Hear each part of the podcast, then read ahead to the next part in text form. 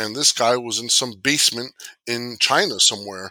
And once I got that rundown, I'd give them a few plays, but that rundown told me everything I needed to know. Um, and, and, and, and that was the information that you needed, that I needed to make a killing off of. You know what I mean? Like I would, for that bookmaker to just simply give me a rundown of his numbers, that was just worth thousands to me.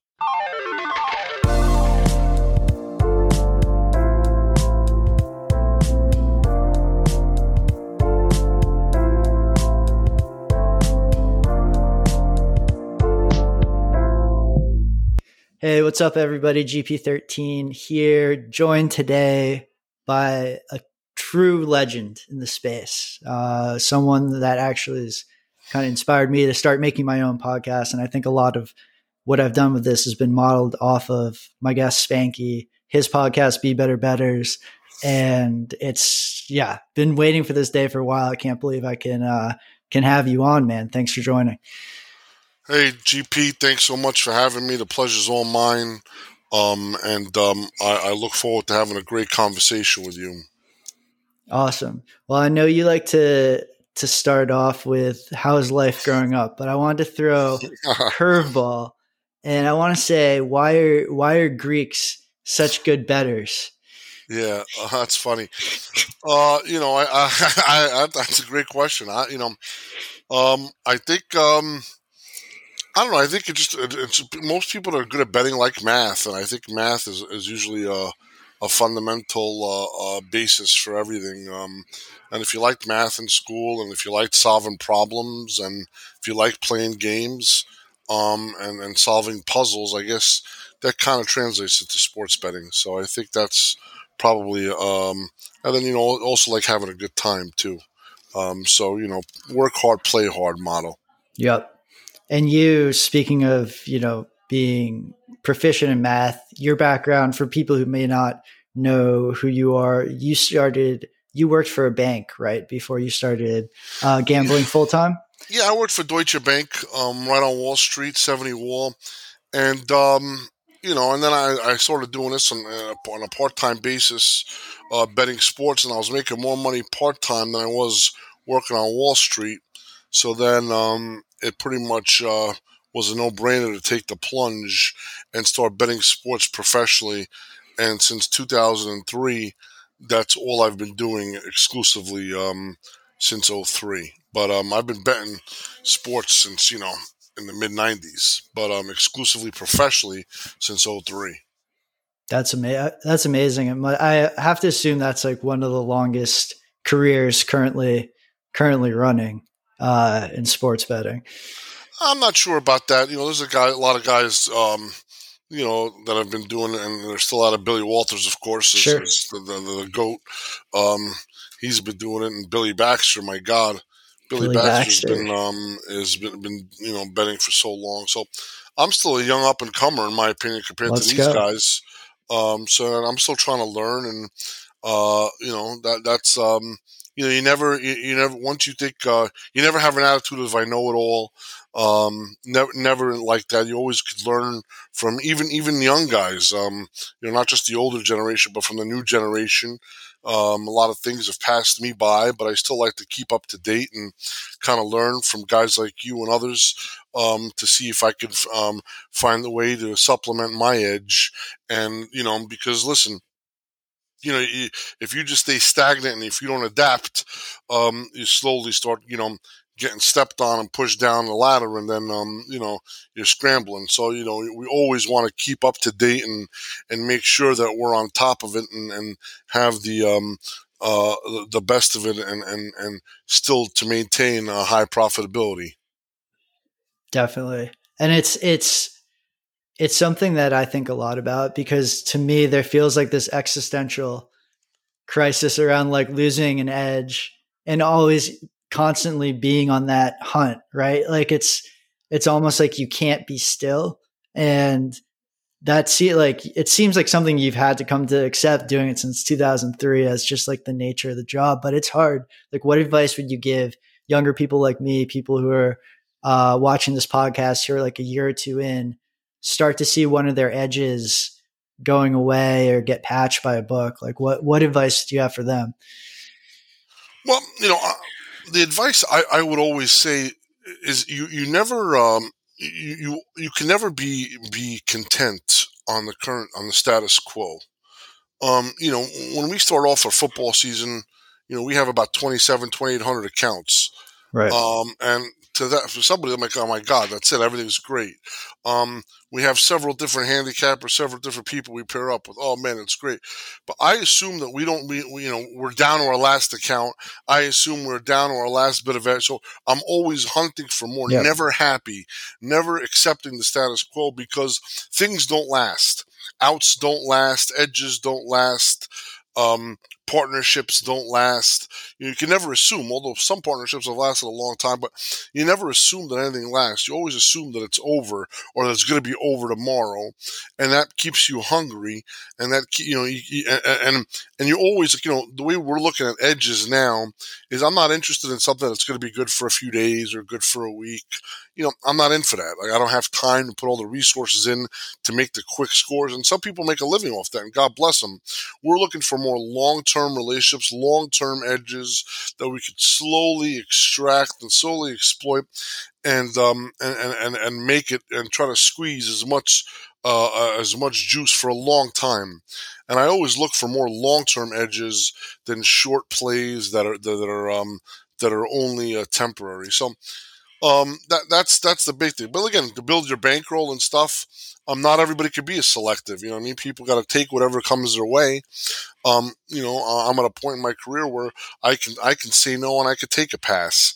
Um, and I could say, nah, you know, not for me. But um, whereas, you know, when we're coming up in a business, you know, you're so hungry that anything that comes your way, you take. But now, you know, you got to think about long term strategy, account longevity, relationships. There's just so many games within the game that we play. Yeah, the game within a game is a reoccurring theme on Be Better Bettors, and I think that was what opened my mind to thinking about like there's there's winning, right, and then there's, but you have to you're thinking about it. I think in terms of making money. So when you when you t- talk about passing opportunities, like some, I'll even get opportunities that people bring to me, but I've learned to say no to because it's just not the, the trade-off isn't isn't right at the at the moment but it's it's knowing those trade-offs building relationships investing for stuff down the line that will pay off it's the big gains i think to get from winning to career gambler come what we would say in poker like off the off the felt right like off the table no well said i, I think that um you know, I made a podcast episode. Winning is just the beginning. Yep. Um, and the, the, name didn't even come to me when I taped it. I just said it while I was taping it, and then I just called it. That was the episode title. But it's a great episode. Really well. Uh, yeah, and I, I think people don't understand. You know, until you do this, and until you're engulfed in it, and until you're doing this all day, every day, you, you know, people um, they think, my God, if I could just have the winning plays, if I could just, you know, um, I could know um, um, who's going to win this game or who's going to cover the spread. I'll be, I'll, I'll experience financial freedom, and, and my life will be so much better. When you know, when in all reality, you know, you could give somebody tomorrow's newspaper, and they still won't be able to make it work. It just doesn't, you know, I mean, it it it, it, it has nothing to do with um with winning. It, it, has to do with with making it last. Because again, I, and I've I've said this so many times. You know, you, you can have the best model, the best method, the best outs. It doesn't, you know, but but if if you can't if you can't make it last, or if you can't have a bookmaker um, constantly to, to to, to to take that action, um, then then winning is nothing. You know what I mean? You got you have to have that longevity, and you have to have a bookmaker that pays. You know, there's so many so many facets of it. I went into it. I can't really. I don't want to repeat the whole podcast, but you know, I kind of um, I really spilled my heart out on that because you know I, I see so many people that are you know again these information touts and these these guys are just doing giving picks out for you know for just clout and everything and then you realize like you know what I mean you guys have no idea you think life is full of check check marks and money bags on Twitter or red X's and, and and this is my livelihood you're talking about where you could just trivialize it to check marks and money bags or X's and all right, on to the next day. And it's not it's not like that. Um, you know, I have to have more checks than X's to feed my family. Um, and I have to be able not just have checks, I have to find bookmakers or find ways to be able to bet this stuff so that they'll be accepting it, whether willingly or unwillingly, for a long period of time. So, um, and then it just the list goes on and on. Yeah, and the that brings up an interesting point of like having to win, and touts don't really have to win, and they don't get what it's like to be in the arena, right? And something that you've said, and something that I think, and a, lot of the people I look up to, is basically like this dis. When people like start talking about Kelly, right? It's like instead of talking about how to optimize your bet sizing for your life and for your growth, right? And like living to fight another day. So when I hear a lot of people talk about Kelly, I mean, you worked in a you worked in a bank, right? And you, I'm I'm sure there was like a lot of risk protocols that you saw in Wall Street. Like when you think about risk and think about bet sizing, can you can you tell like some of the younger people who might just be like smashing half Kelly plays in there, like what kind of nuanced view you have of how to account for risk, how to make your life easier by always, you know, living to fight another day and being able to lose every single bet, right? And get back in there. Yeah, you know, you just said it. You hit. You said it again. Um, you're definitely an avid listener, uh, GP. So you know you see, you're repeating a lot of the stuff I, I, you're it's like you're reading my mind. But yeah, yeah.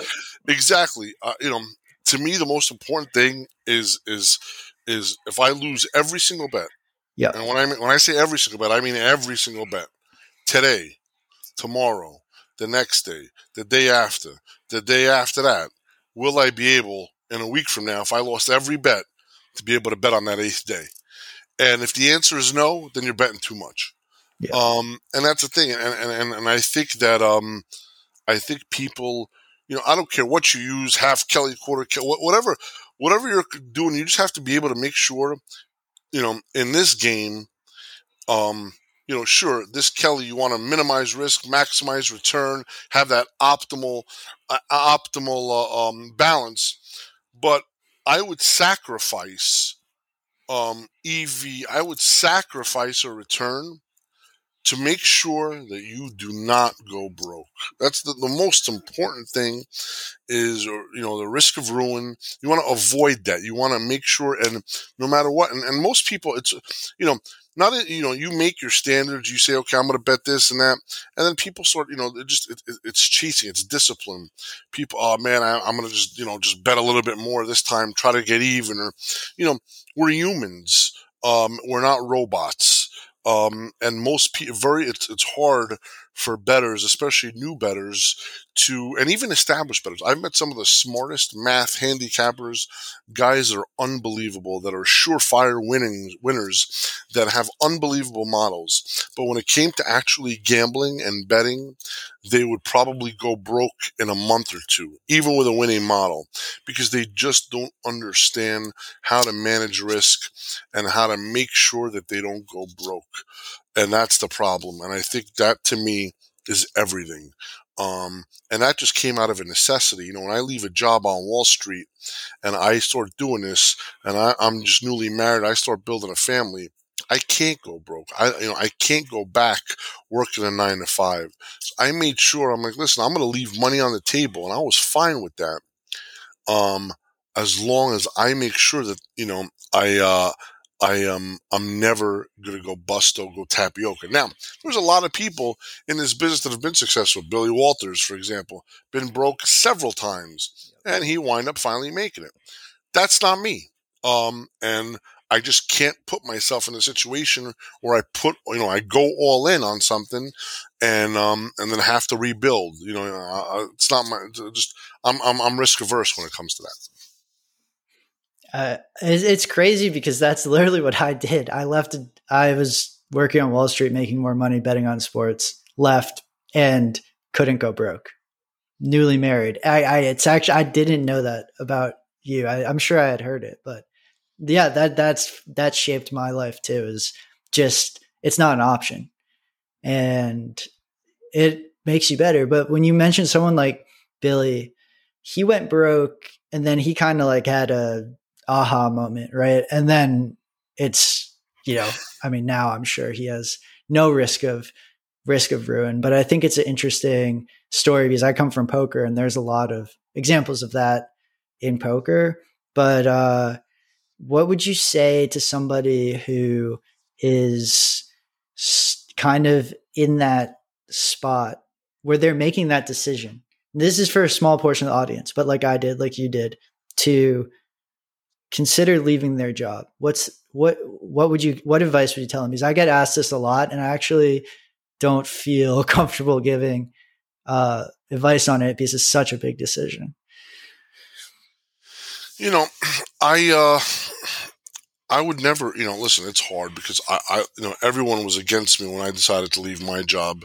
Nobody backed me up really, including my wife. You know what I mean? Although she eventually had my back, but she was questioning it as she should.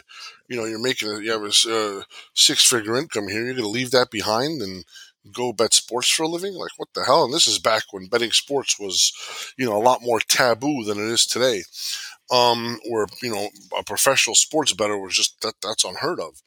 Um, so, uh, I don't know. I, I just, I, I don't want to deter anybody from following their dreams.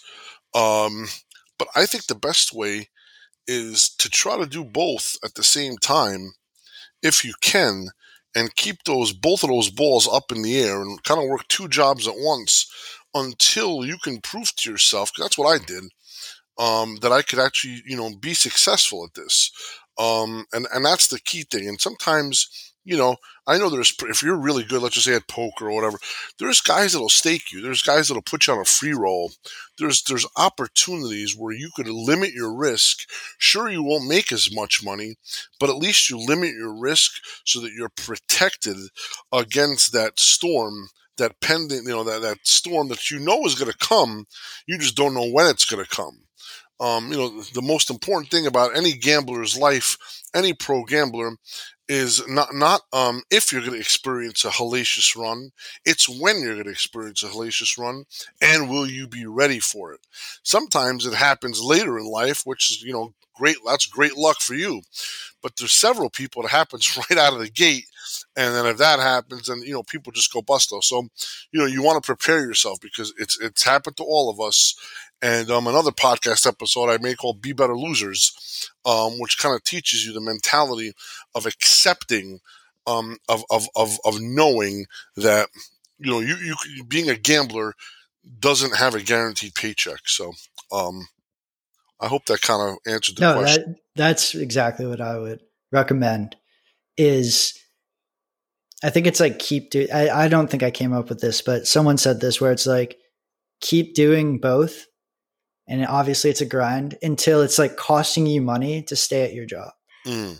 You know, and I well thought that was good because I felt like it finally reached a point where I couldn't justify staying at my job uh, for the money I was giving up on sports, and Beautiful. that's a that's a somewhat objective way to. It's hard to make an objective decision in that moment. It's your life, and there's so much that hinges on it. But I felt like that was a good way to kind of like make it more mathematical. So and which is basically kind of going along with with what you said. But you know, certainly a tough decision, no matter what. I think it was probably one of the toughest decisions of my life, and no one's going to really. Um, I don't. Not many people. Uh, not many people pat me on the back for making the, the decision either, uh, Spanky. So I don't think that that that's going to be one thing you have to prepare for is for people to to question it, um, and that's certainly not easy. Exactly, but no one's going to know better on what the right decision is than you, right? So you that that's the thing. So you have to you you, you take the advice, but you know that ultimately it's your decision, and um, and I, I'm I'm glad that you made the right decision. Thank you. All right, so let's say we made we made that decision. A lot of uh, a lot of people in the audience, in my audience, have been really interested in top down strategies. They might be coming from in arbitrage strategy. They might be a year into betting.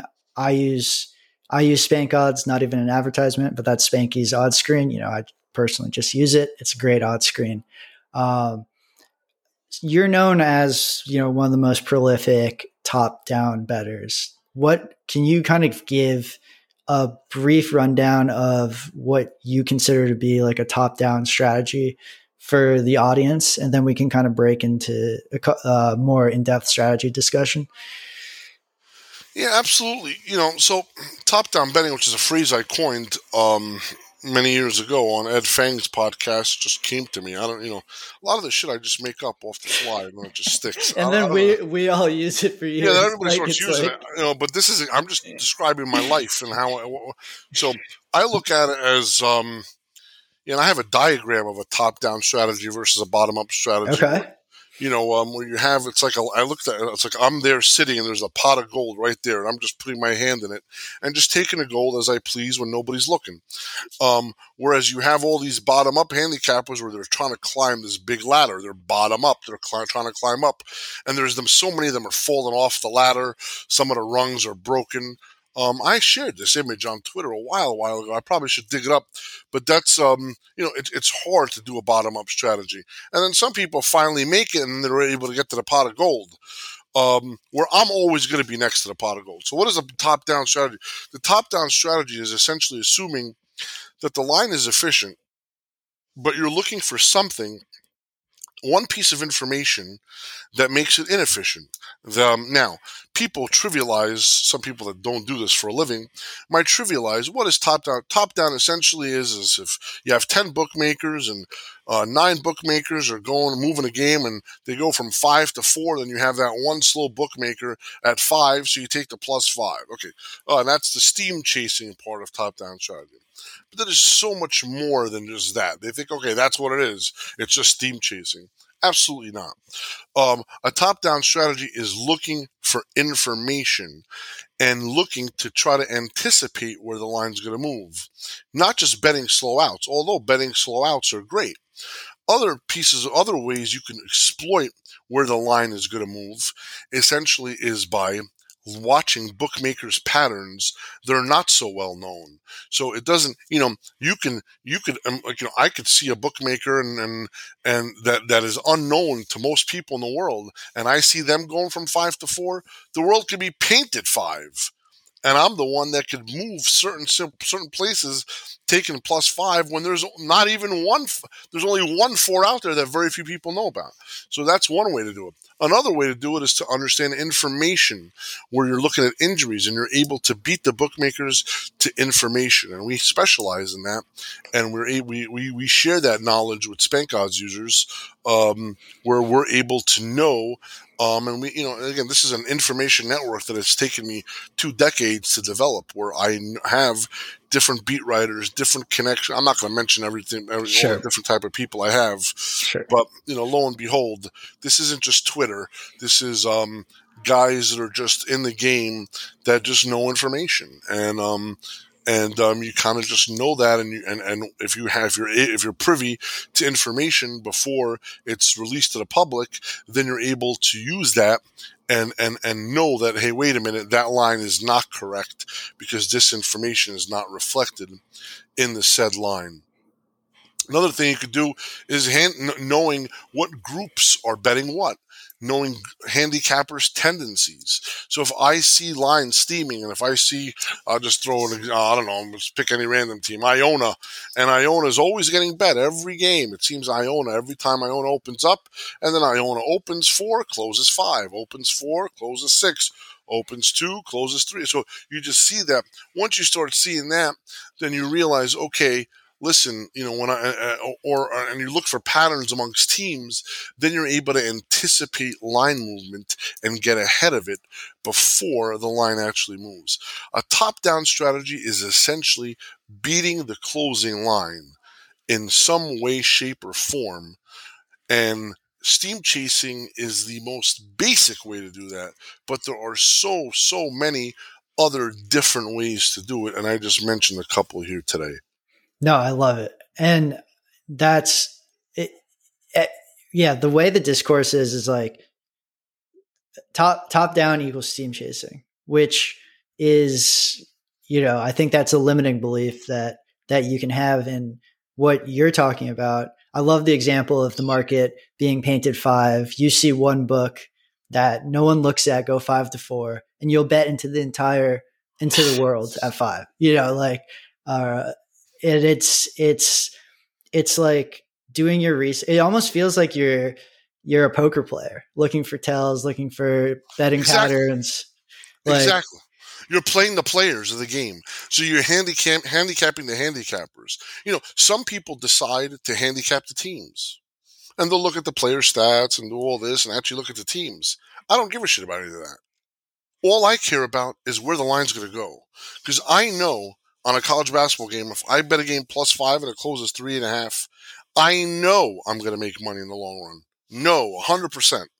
There's no, oh man, maybe you might not know. I know that. So once you know that, then that's what you want to do. If you beat the closing line, you know, people say, hey, how do you win at betting sports? I tell them beat the closing line. That's the first step. That's that's better than picking winners because beating the closing line will ultimately lead to picking winners in the long run. It might not in a week, in a day, in a week, in a month, in a short sample. It, okay, oh man, this closing line shit is garbage. I don't know why I'm, you know, but at the end of it all, trust me, I've built my career out of this.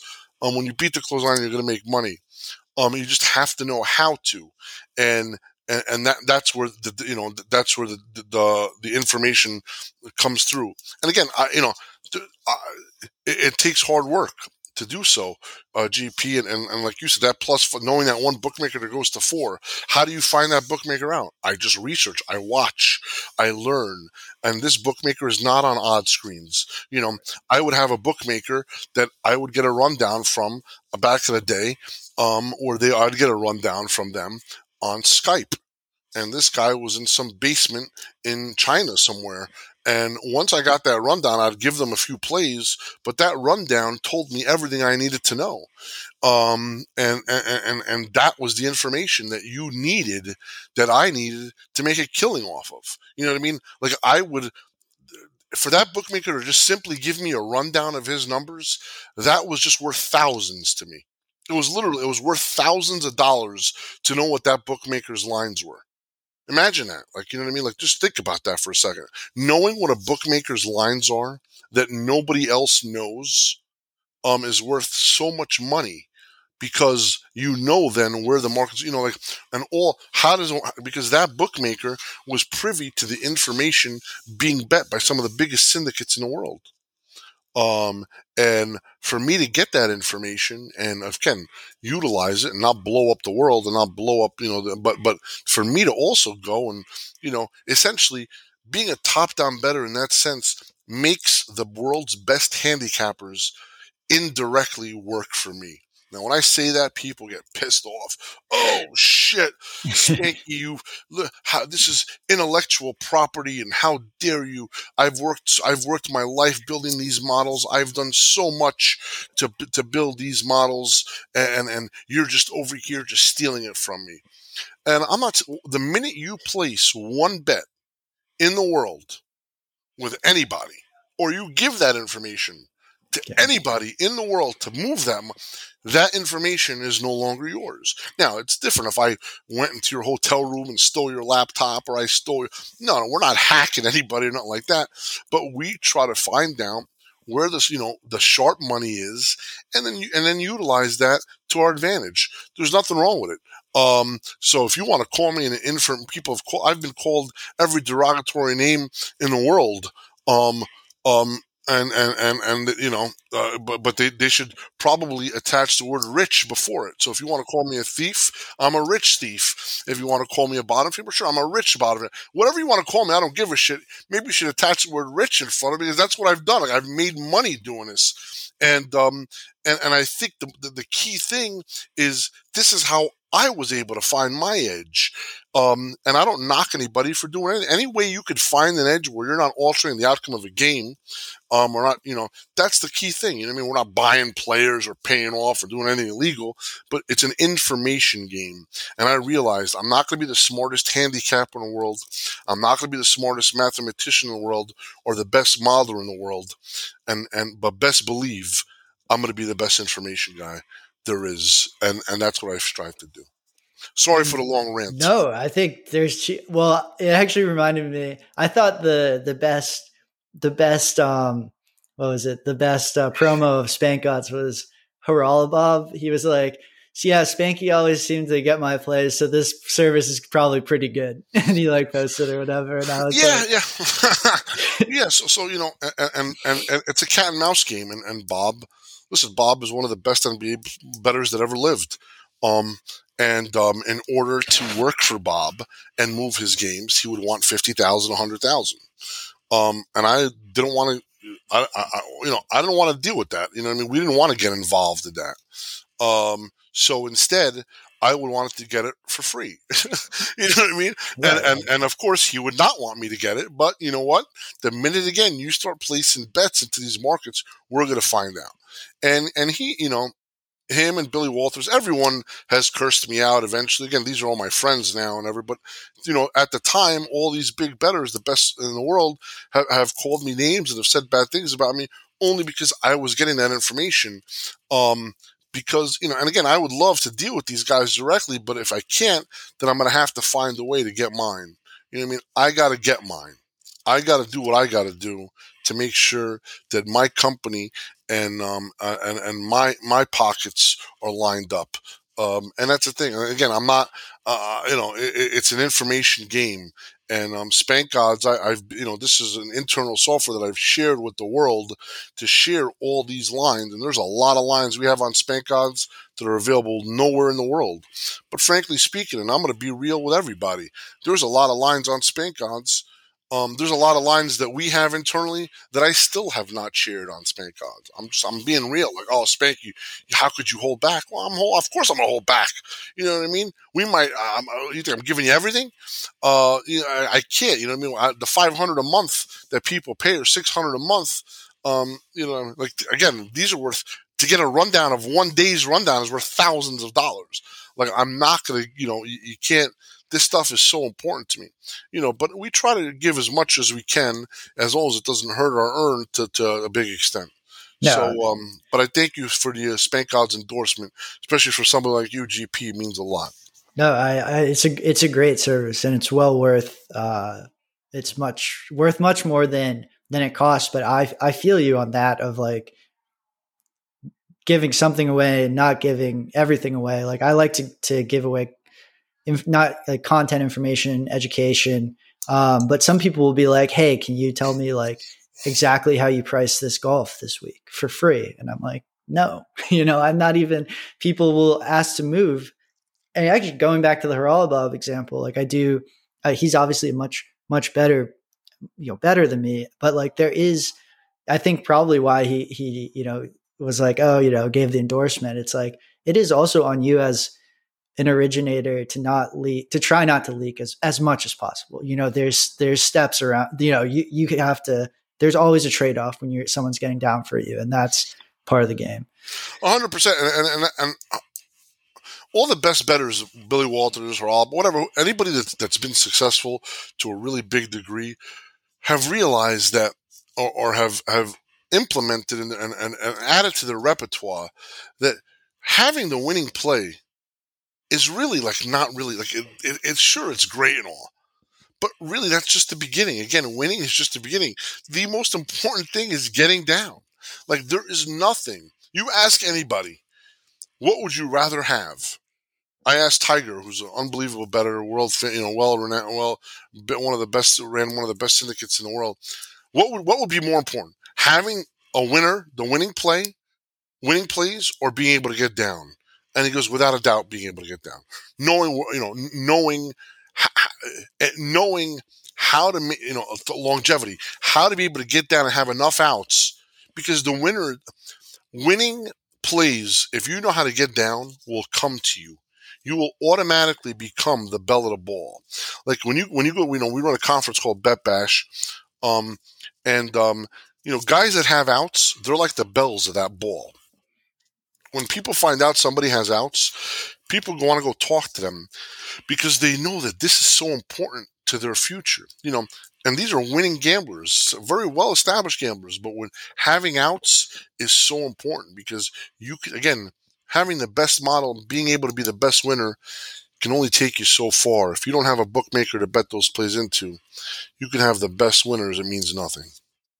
Totally. And I, I had a, I had like a Twitter poll. I think I said, would you rather A, have a DraftKings account that would never get limited no matter what, or B, be the best football player, football handicapper in the world?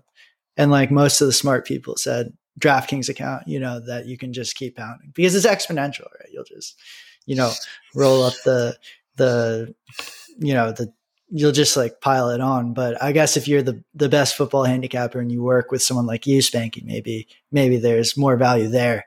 Um, but I want to talk about the, the, value of unique information because you mentioned that sheet that you would get from a, a bookmaker in China. And it's like you said it's worth thousands but it's worth thousands, right? Because you're the only person probably that's seeing it, or one of the few people who knows what to do with it that's seeing it. Like if that bookmaker put that gave that sheet to 30 more people, it would start to go down in value, right?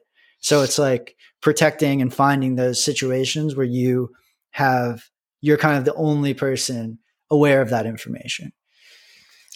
Yeah, but again, you know, listen. But by the time the game would tip, the information would be known all around the world. Yeah, um, it's about how fast you can get that information, how you can react to that information, and the most important part, which should be very clear, is how to ensure that that information network, that tunnel, will still exist tomorrow. You know what I mean? If I if I call the bookmaker, he gives me a rundown, and all of a sudden, right after the rundown, you know the world blows up and all the numbers are, are or every number that he's off market on, all those numbers move, then that's it. It's over. The bookmaker will know it was because of me. The better that's betting into that bookmaker will say, "What the hell was that?" So I'm I I, I have to know that whenever and I'm I give the bookmaker action. So I give him business, so he doesn't give me this information for free, and then I'm able to bet my quiet outs or my to be able to get down myself, so that the ecosystem, the the market, as we say, is not affected. I'm able to still get mine my beak got a little water on it where I'm able to drink for the day. The guys that are betting were able to drink. The bookmaker's able to drink. Everybody's earning. And if everybody's earning, everybody's happy. The minute you stop somebody from earning is when things, you know, get out of whack. Definitely. And I think this is a good time to talk about just the US regulated books, the offshores, you know, what I, I want to hear. You've been someone who's very vocal about uh, kind of how how tragic some of these bookmakers are in the U.S. and like I I would agree, as we we would call them dressmakers, right? Um, and that's another one. Yeah, that's be a, that's be a bookmaker, not a dressmaker. That's a bookmaker told me that a long, long time ago. I and I, I love it, and I'm tired. I like I kind of get frustrated with with the, the dressmakers because I don't feel like they take this seriously enough as someone who takes this really seriously. Um, what are your different strategies for like have you ever tried to build relationships with retail books and it's just like not gone anywhere? Or uh, I'm, I'm curious like have you because it seems like you have good relationships with some bookmakers. Has that just not really uh, translated to the regulated us market yeah, listen, some of my best friends in the world are bookmakers. Um, but you know, when it comes to regulated book bookmakers, you know, listen, I, am I'm, I'm friendly with a few, um, and there's a few that I'm friends with that won't even let me play. Um, and that's it. I just you know you accept the fact that they won't let me play. Um, and I think they have accepted the fact that I will find a way to get in somehow, some way.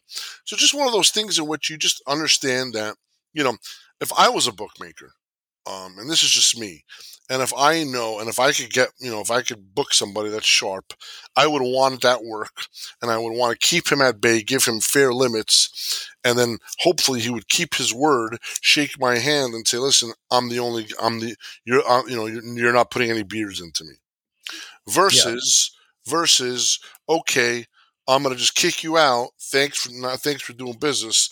And now you don't know who's the beard and who isn't, what's happening, and then it's actually and, and I and I guarantee this that everybody that's kicked me out so far that has limited me, I promise you that they have lost a lot more money than they would have had they kept me on direct. Because when I tell somebody I'm you know, again, in this business, GP, I, am come up from the credit world.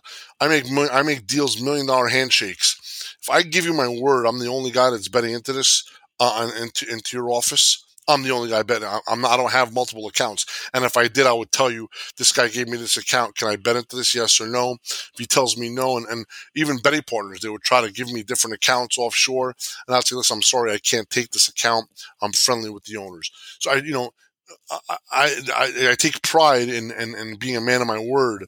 Um, however, the minute you kick me out and the minute you limit me and show me the door, then the gloves are off and I got to do what I got to do and, and and that's the thing. And I just you know they think that you think that you solved the problem, but you really have you know it, it's just escalated because um you know, they think, oh, don't worry about it. We'll just find a way and we'll find you again and we'll just kick you out again after three days after we see the line go from, you know, seven to nine. We know it's you or we know it's one of you guys. Um, but not necessarily. I agree with that. I have similar I have a similar feeling for the books that have limited me and, and kicked me out. I think it was probably a negative P&L decision for them. And I think it sometimes is just generally a negative P&L decision if they think that that's going to stop them from losing money and not investing time into being like decent at setting lines because all of a sudden you have you kick out like a bunch of people who aren't you know maybe they're just kind of uh they're here for a short amount of time. They're here to make a quick buck. They're not going to go through the hoops of finding a whale, um, finding a VIP account, you know, setting up betting partners. But like the real like motherfuckers are going to go out and like make it 12 times worse because the difference between what you let a whale bet at DraftKings and what you let a limit like a limited sharp is like, you know, so, so big. So you're just opening yourselves up to just getting getting punched in the face. I feel like, um, and that, that that's that's the unfortunate. You know, it's funny because the marketing budget at some of these sports books are unbelievable, and they actually most of them have a team that they employ to say, okay, who are we going to kick out this week, or who, who? If they only brought in talented bookmakers, and if that bookmaker even held a half a percent a half of circa circus talent is able to hold 3% and they book everybody in the world. If these guys, you know, and you can't expect a talent, a bookmaker to hire talent as good as. Let's just say you only held a half a percent just to these sharps. That money that you would be hold uh, because of the volume that you would be writing, it still would be an incredible amount of money. You'd wind up making more money than having to find a way to kick all these people out.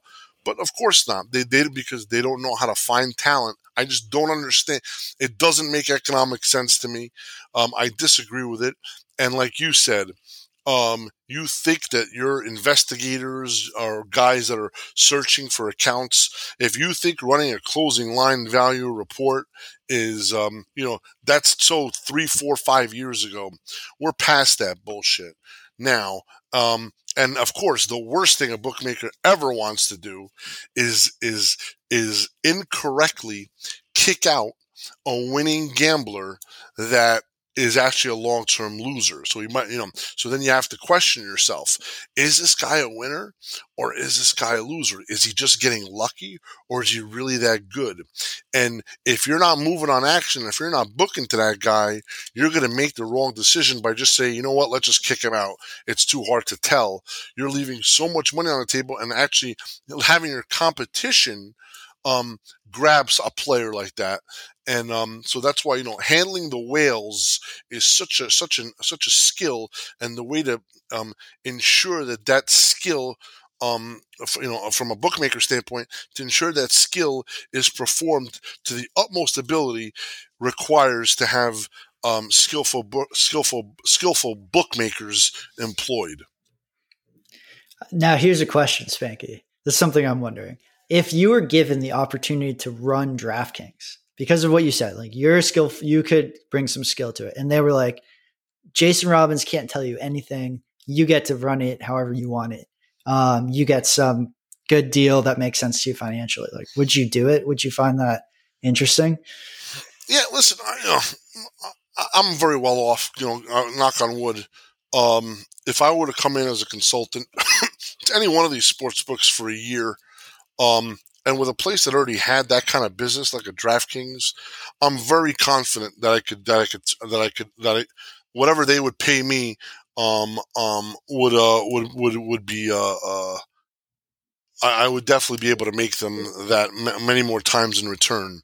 Um, and I, I, I, you know, but but it would it would it would it would take a lot out of me because I would, you know, I, it would be a hard job for me to do. I'm not looking for another job in my life right now. I, my plate's pretty full. Yeah. But you know, but, but I'm, I'm sure I would perform very well at it. Listen, you, I make a living laying 110. You know, and I'm not trying to downplay taking 110 is not easier. You know, even though you have the mat, because I make a living with the sniper rifle in my hand, I get to choose who I could fire. Where now, when you're even though you're taking 110, you got that shield and you're getting hit from all angles, all sides. So it's a hard, hard job. And the best bookmakers in the world, I have nothing but respect for them. So it's very, very difficult. Do I think I would perform well at it? Maybe. I think I would definitely add value or I would hire the talent required to be able to, to, to, to, to make, to turn a bigger profit um, for any company out there that has uh, that already has uh, a good customer base.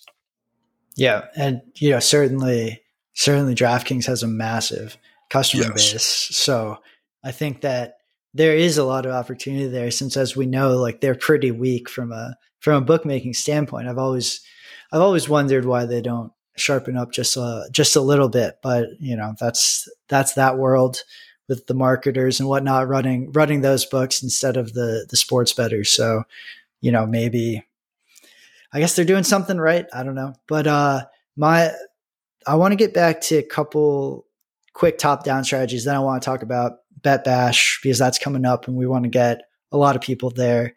Um, for people who now understand steam chasing, right? Let's say that you're you're you open up spank odds and you see, you know, part of part of your play is, you know, stale lines, right? You see you have a Bet Rivers account, you're just trying to see a couple go through the hoop. You bet Bet Rivers is incredibly slow, you know, and you just you pick them off when when the market moves. That's great, but now your Bet Rivers account's down and you don't want to kind of fuck yourself over on FanDuel or DraftKings. What uh what are we looking for? Are we pulling up, uh, you know, circa and seeing how the lines kind of moving over the day? Are we pulling up to make sure which check which books are taking the biggest limits? Like to go from that basic, basic, basic top down to that more advanced top down strategy that's really kind of made you rich over the years. What's that next step for that steam chaser? Well, you know, I, I gave three examples of a top-down betting. You yeah. just touched on a fourth one that I, I didn't even mention, but we could get into it. You know, limit yeah. limit changes. Yeah. Um, you know, watching a book's limits is is is is that alone. I've probably uh, countless of millions of dollars over the years just on that alone that I that, that we're able just knowing how uh, looking at line history and watching line history, but also limit history and that's so important knowing how a book's because listen, every sharp sports bettor is trying to what's a bookmaker's job? The bookmaker's job is trying to get to the closing line as fast as possible and as a booking as low as of limit as possible. The the sharp bettor's job is to try to get the best line possible for the most down possible. Um, and then, so what's going to happen? They have to do. There's there's a balance there where you know. And again, I'm talking about the sharp bettor, the sharp syndicate. I'm not talking about the guy that's betting a dime a game, two dimes a game, betting overnights. I'm talking about guys that are getting big, serious money. They need to get down significant amount of money. So how do we do that? you know, so the way to do it is you have to know when bookmakers increase your limits or when they're confident to increase your limits, what time of day it happens, or when they know, you know, and then, and then to be able to pound accordingly. Um, historically, 11 a.m. Eastern was when Grande would open up and the world would open up. Grande is no longer part of the ecosystem, but you know that's historically that's when it used to happen. 11 a.m. Eastern. Um, uh, but then, you know, and then for the football games, it was usually 10:30 a.m. Eastern when CRIS would uh, go up um, for for football limits. Everything's a lot of things have stayed the same, but a lot of things have changed. Um, and and, and the, the, the, you know, limits. The closer you get to game time, the more information that that that, that's known, which means the limit should go up.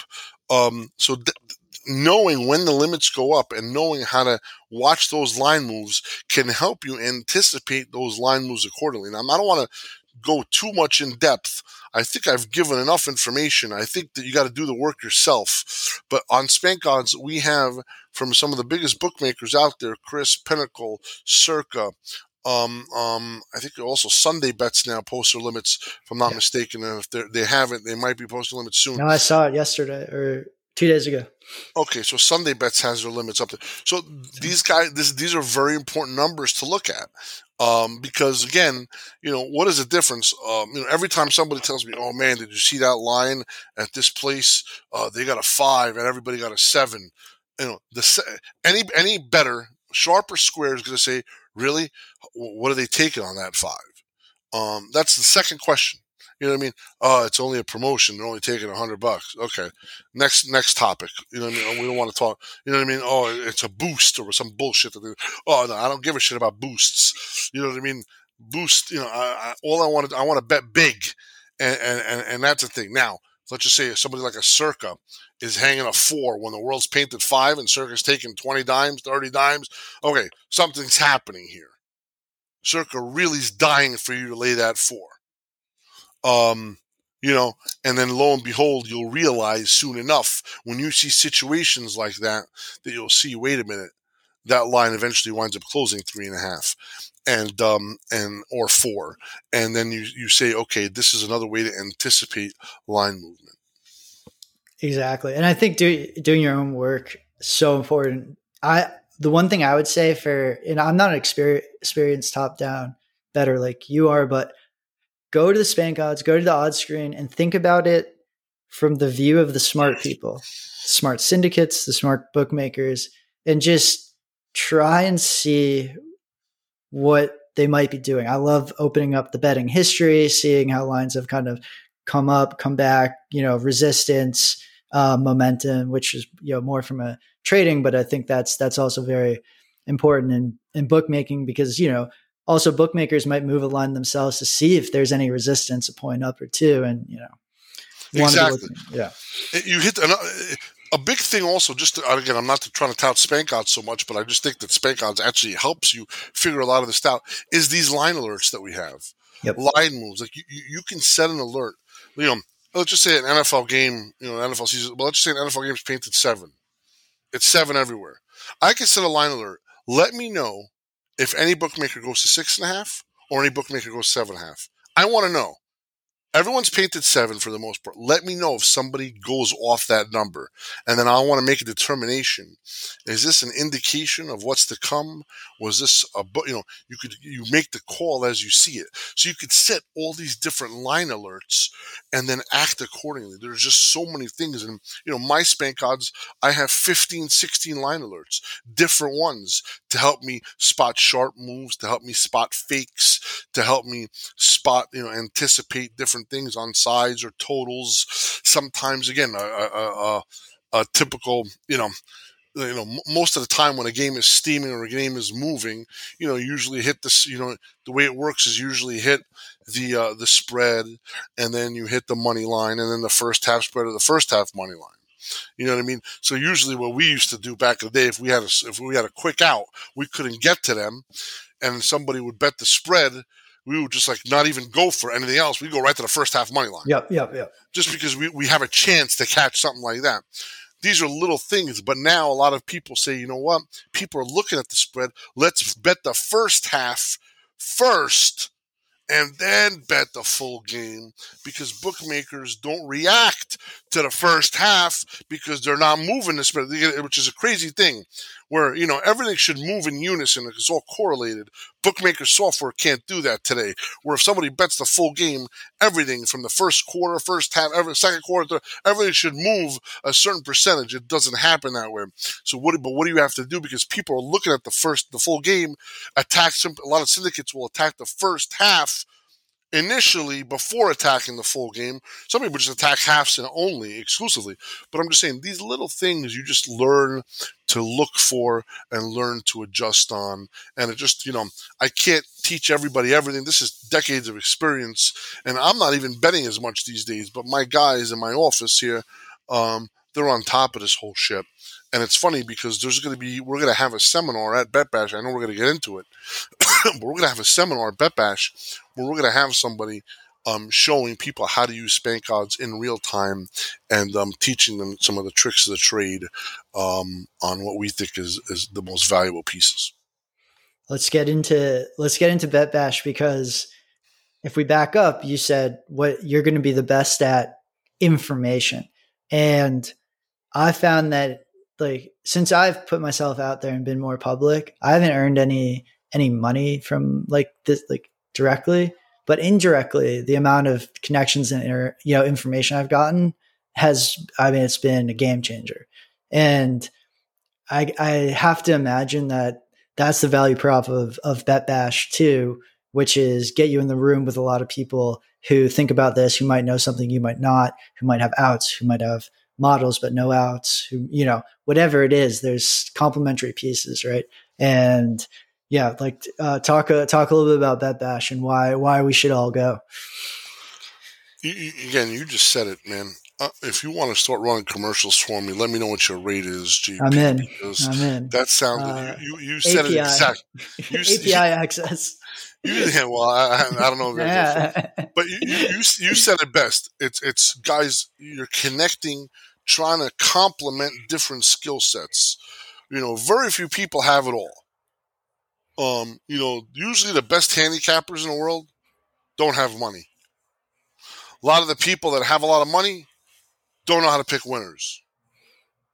A lot of people that have outs don't know how to pick winners or usually sometimes could be broke. Sometimes they have money. You don't know. You know, some people just have money. You know, so, so, there's just so many different things. Some people have two of the th- three things, or there's so many different facets that come to Bet Bash, and then it, you know, I can't begin to explain the number of connections, both publicly known and not publicly known, that have been created at BetBash the last three years by people either in a speed networking event that we have where we pair you up based on a short two minute questionnaire that you fill out, or at the bar that people have just made connections. It's the most un, it's the only sports betting networking conference of its kind where we welcome every single person from the amateur sports better to the world's best sports betters. Um, like Billy Walters, for example, who comes to Bet Bash now. Um, you know, and, and everybody in between this is the go-to and the only sports gambling conference for the betters. This is not an industry jerk, uh, circle jerk where everybody's like, "Oh yeah, we're gonna, you know, oh great job there," and all the CEOs are meeting together and shit, and hey, yeah, you know, thinking, you know, I created Bet Bash. The reason why I always say this story because I find it so I, uh, uh um, uh, uh ironic how this came to be but I was at a sports betting network, a sports betting conference run by uh, by a company that's well known and a nice company. They run good conferences, but they had a panel titled "What Do Sports Bettors Want?" And I'm sitting there in the audience, and there's not one sports better on that panel. And and I see these people pretending like they're experts. None of them knew shit, and they're talking about what I want. And and and it just I said, there's a void here. There's a void where these people are so out of touch with the lifeblood of our industry, the customer. The customer. And I just don't understand how, and I'm hoping we're going to try to change that trend. But several bookmakers have started coming to BetBash. We get more and more coming every year. We're hoping to get some regulators in this year. We're trying to get people that come because this is where the customers go. If you want to know what the customers think of your product and get an honest review, here you go. A lot of bookmakers are scared to face the heat. Oh, they're going to tell me, why are you limiting me? Okay, well, you know, if you're limiting people, maybe you should stop limiting people. Or maybe you should get some constructive criticism. Or maybe you have a valid reason why you're limiting people. Why don't you have a conversation? nobody's gonna you know this is a, it's a debate that we could all have um you know and try to make as a whole the ecosystem, the environment, the sports betting environment that we know in the United States better, bigger, and for for everybody to be able to prosper. And I think that um and and I think that that, that that's that's our goal.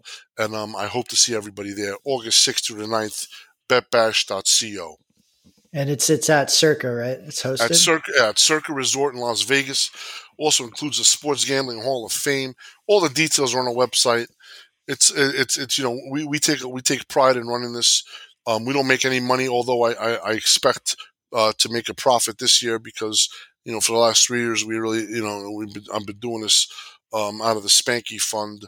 And don't get me wrong, the Bank of Spank is still strong, but I, I got to I want to try to maybe uh, make a business out of this, as you know, uh, uh, and and try to you know again I'm not this is going to be you know, not a huge business, but it's nice to be able to have just an extra business so that everybody could get paid and everybody you know the hard work can pay off, and then we could bring everybody together because it's not cheap to do this. Let's be honest. I'm sure it's not cheaper. It's not easy to plan. Absolutely, not easy at all. And kudos to the circus staff. Like you know, what I mean, these guys without them, I'd, I'd be you know, Bet Bash would be bet trash. Um, you know, and and my my my crew, I have an incredible crew. So um, I'm I'm thankful to them. Without them, Bet Bash wouldn't be what it is today. Well, you know, last year I we were we were talking before on a phone call, but I was going to come and I actually like last minute. uh literally closed on a house and had to cancel. I was so excited to go. I'm for sure going this year, and I'm excited because I've met a lot of new friends now uh, online through just content and, and whatnot, who I know will be there, and it really it really looks like a ton of fun. And as someone who's gone to Las Vegas a lot, like going to Vegas for three days, that's perfect. That's perfect right there. You know, absolutely, like, you'll have a good time. And you know what, GP, just to just to add to that, you know, in your generation, a lot of you guys are the you know the, the the digital internet age where everybody's texting and chatting and all this stuff and i think it should be you know there's nothing more important than making a human face-to-face connection putting a face to a voice putting a face to a screen name i think you know as as human beings um, there's you know there's nothing more important at least to me because if I shake somebody's hand, it's very more. It's it's so much more important to me than if I just make an arrangement um over the phone or uh, or or on a chat on a text message. Um, or don't get me wrong, I've had some of the world's biggest bookmakers that I've placed, you know, again over Skype. You know what I mean? But I've never met in my life. But I, would I've loved to meet them? Sure. Um, but some of them would probably not have liked to meet me, but that's a different story. Uh, but yeah, but I'm just saying, you know, um, it, it's important to be able to make that connection. I think that human connection, face to face, nothing's better. And um, I, we have a good time. Five open bars. The list goes on and on. It's an incredible event. I can't wait to, to see you there, my man. And yep. um, and um, I look forward to having everybody there. And um, to anybody that's that's aspiring, that want that's shy or that wants to get there, I'll, I'll you just walk up to me. I'll introduce you. Tell me what you need, who you need to talk to, and I'll bring you to whoever I think is best at the time. I'll look around. I've made so many connections that way, and I've made. I, I've I, am happy to be matchmaker, um, and uh, and um, it, it's it's it's it's a pleasure of mine, and it's really I really love it. But is it? It's awesome because it's it's beyond just making money, right? Like I think in this business, it, we're often measured or measure ourselves by our P and L, but it can be kind of lonely, and you get kicked out of books, and you have bookmakers screaming at you, and you know your relatives being like, "Oh, you do what for a living?" You know, it's like to go to Bet Bash, to be around your people, to meet new people. Um, I gotta imagine that's just like good for the soul. So I, you know, I can't wait to go. I recommend everybody go and you know, let's all meet up and just have have a good time amongst like our crew, right? I love it, man. I again, you said it best. We're amongst our people. Very few people understand that we like to bet. You know, the people who go to Bet Bash like to bet. Some of them for a living. Some of them really highly recreational. This is what we do. And guess what? Because you're an avid gambler, you're going to fit right in. Yeah. Because we all like the same shit. This is what we do. And believe me, we all in our regular lives, we don't have people, we don't hang around with people that bet like we bet. So it's like a brotherhood, a fraternity. um, that we're together in this thing that we call sports gambling, trying to get the best of it. Love it. I feel like that's a good a good way to cap it off, so people immediately go register for Bet Bash after this episode. So I'll put all of that info in the show notes for. I'll put Spank Odds Bet Bash. Please sign up for Bet Bash though, because I would love to, especially if you're listening to this and like you know we've talked online or whatnot. I would love to to see you there too. So I'm looking forward to meeting like a ton of people. Looking forward to meeting you, Spanky, face to face.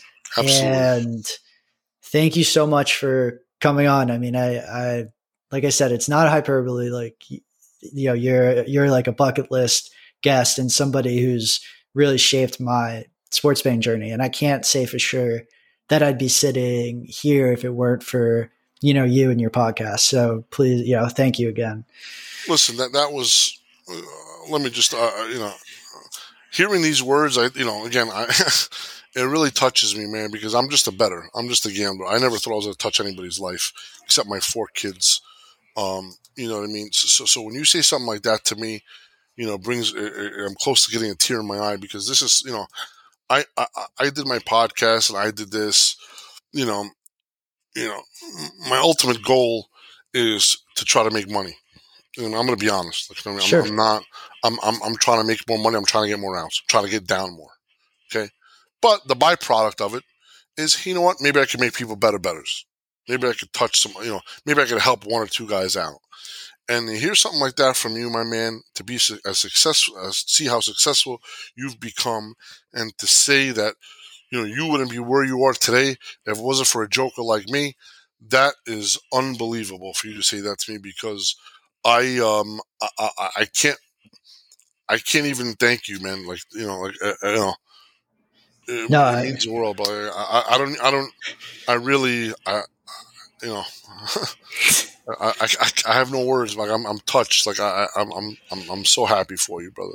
Dude, I, I appreciate it. I'm sure I'm not, I'm not the only one. So, um, yeah, man, I so happy to finally get to to get to do this with you, and you know, really look forward to to just being uh being more a part of the industry, getting to know you better, going to Bet Bash, and you know, fighting for a good, healthy online sports betting or sports betting industry in the U.S. Like I, I know that you're out there fighting the good fight, and like that's something I I try to do too. So, um, looking forward to to fighting that fight together, man. Thank you, brother. Means a lot, man.